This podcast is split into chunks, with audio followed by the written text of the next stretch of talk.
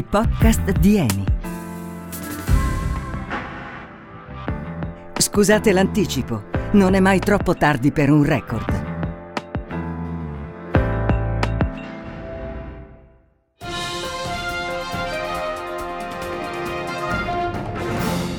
La rete ferroviaria nazionale annuncia il 15% dei treni in anticipo rispetto alla tabella di marcia. Tweet di congratulazioni dall'Associazione Pendolari Orgogliosi. I lavori previsti sulla Salerno-Reggio Calabria sono durati solo mezza giornata. Piccole lamentele da parte di autisti e passeggeri. Non siamo nemmeno riusciti a finire l'ultimo CD di Vasco.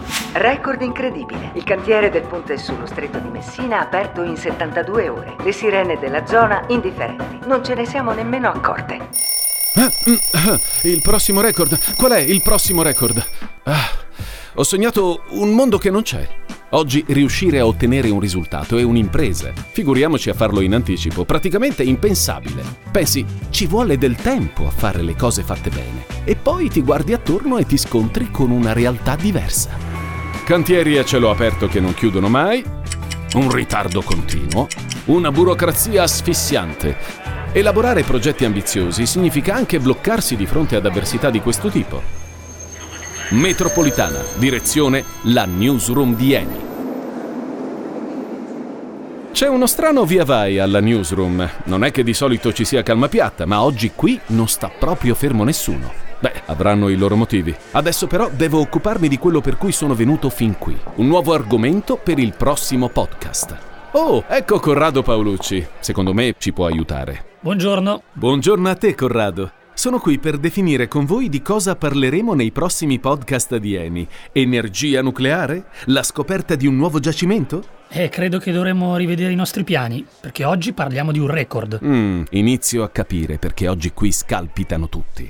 Tutto si sintetizza in una sigla, OCTP, che sta per Offshore Cape Three Points, il blocco che ospita un progetto offshore avviato da Eni con tre mesi di anticipo rispetto al piano di sviluppo, a soli due anni e mezzo dalla scelta di investimento. E di che cosa si tratta? OCTP è un progetto integrato di sviluppo oil and gas a 60 km al largo della costa occidentale del Ghana e funziona così. Il progetto comprende comprende lo sviluppo di giacimento olio per circa 500 milioni di barili e giacimento a gas per circa 41 miliardi di metri cubi. Il gas sarà dedicato interamente al mercato domestico per la produzione di energia elettrica. Eni ha fatto tutto questo in pochissimo tempo e appunto in anticipo, come è avvenuto in Angola, dove ha scoperto 450 milioni di barili di petrolio, avviando la produzione in appena tre anni. E sempre tre anni in Indonesia sono serviti all'azienda per sviluppare il progetto Jangkrik. Mm, una nave che produce oltre 13 milioni di metri cubi di gas al giorno, contribuendo a rifornire il paese di energia e a migliorare la sua economia. Lo stesso obiettivo dell'OCTP del Ghana. Esatto, Eni fornirà gas alle centrali termiche del paese per oltre 15 anni. È così che l'energia può essere diffusa in maniera capillare in tutte le zone. E, e come arriva il gas in Ghana? Lo fa attraverso 23 pozzi sottomarini che sono collegati a un'imbarcazione di cui abbiamo già raccontato la storia.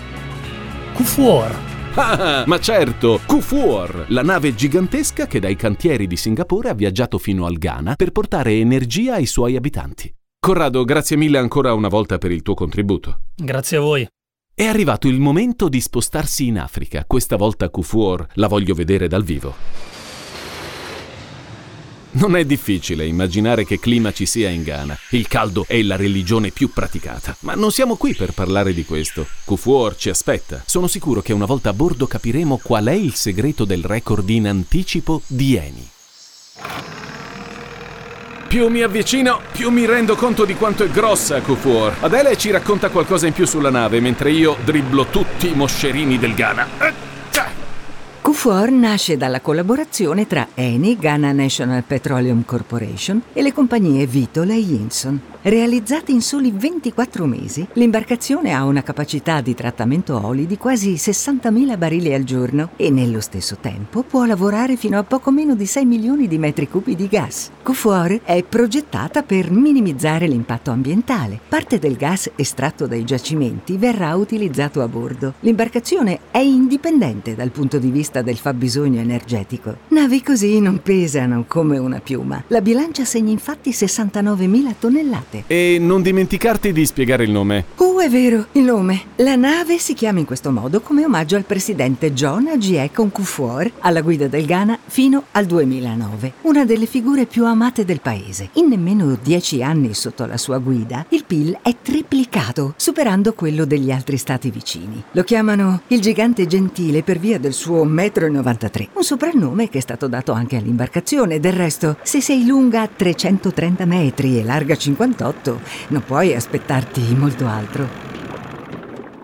Quando sali sulla Cufuor, la prima cosa che noti è il grande numero di persone che ci sono a bordo. Ingegneri, operai, manovali. Ognuno ha i suoi compiti principali, è vero, ma nell'aria si respira un clima propositivo, di unione, quello che serve per arrivare a risultati importanti, come un record. E un record non è mai fine a se stesso, non è un numero e basta, è soprattutto uno sforzo di energie. Non bisogna inseguirlo a tutti i costi, ci vuole pazienza. Bisogna avere la giusta tensione, occorre studiare, pianificare, trovare le modalità e i tempi giusti. Per arrivarci, Eni segue un modello che si basa sulla strategia di esplorazione. Grandi risorse impiegate con estrema flessibilità per velocizzare i tempi del time to market e ridurre i costi di ricerca. Viene messa in atto una strategia di pensiero che poi si traduce nei risultati che tutti conosciamo. Un risultato che supera anche le aspettative iniziali dell'azienda. La presenza di Eni in Africa non è soltanto questione di business. La voglia di battere un record, infatti, si lega all'impegno dell'azienda a fare del Ghana un posto migliore. Noi cresciamo solo se crescono anche i paesi che ci ospitano, ha affermato la D di Eni Claudio Descalzi. E questo è il principio che ha guidato l'azienda a sviluppare numerosi progetti di sostenibilità in modo da favorire non soltanto lo sviluppo economico, ma anche quello sociale e culturale. Non seguire la strada, va dove non esistono strade e aprene una nuova nuova, recita un famoso proverbio ghanese che Eni ha preso alla lettera.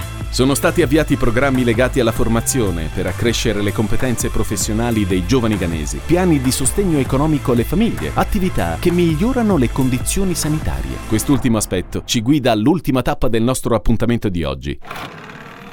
Siamo lontani da Accra, la capitale. Siamo lontani da Kufur. Ci troviamo nel cuore dell'Africa equatoriale, nelle acque della laguna Yuan, dove il cielo si specchia in tutta la sua bellezza e il sole picchia senza pietà. Eni, in questo luogo lontano da tutto e da tutti, ha messo in dotazione una barca ambulanza che risalendo la laguna offre servizi sanitari a 4.000 persone che altrimenti non avrebbero accesso alle cure mediche. Mentre il tramonto cala sul Ghana, arriva il momento di salutarci. Con una considerazione importante, se dietro non c'è la strategia migliore, il record non arriva. Pensare, lavorare e realizzare qualcosa di importante è l'unico modo per ottenere risultati memorabili e come nel caso dell'OCTP, di farlo in anticipo. Arrivederci Kufu Carrefour. Arrivederci Ghana. Ci vediamo al prossimo traguardo e per ogni evenienza scusate l'anticipo.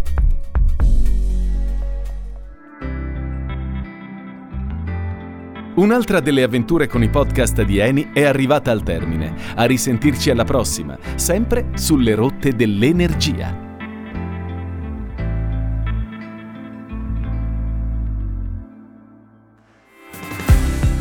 Avete ascoltato i podcast di Eni, progetto radiofonico e adattamento a cura di Cast 4. Scarica la collezione completa sul sito eni.com.